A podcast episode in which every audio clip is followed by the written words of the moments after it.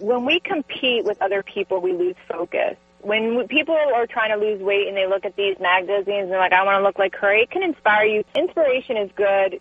A healthy competition is okay.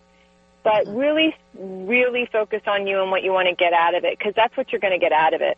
What you put into it, what you want is what you're going to get out of it. It's funny, I've never competed. Even with the other foundations, when I started the foundation, I was surprised at how many people were competing. And I thought to myself, what are you competing about? We're all trying to get a cure. We're trying to help. I, what is this? Thought I, the first thing I thought of was a dog chasing his tail. You're just spinning around, spinning, spinning, spinning, spinning, and I'm going straight. If you're getting a cure or you're getting healthy, you should be proud of other people. You shouldn't focus all your energy on trying to compete with another person because it gets you further behind. I always share: be aware, but don't compare.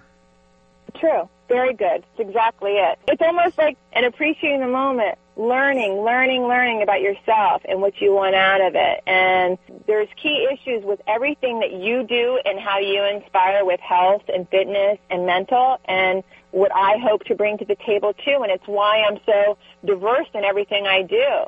The movie, the perfume, everything to bring awareness, to understand and touch almost every single person out there in their own way that they are ready to accept it.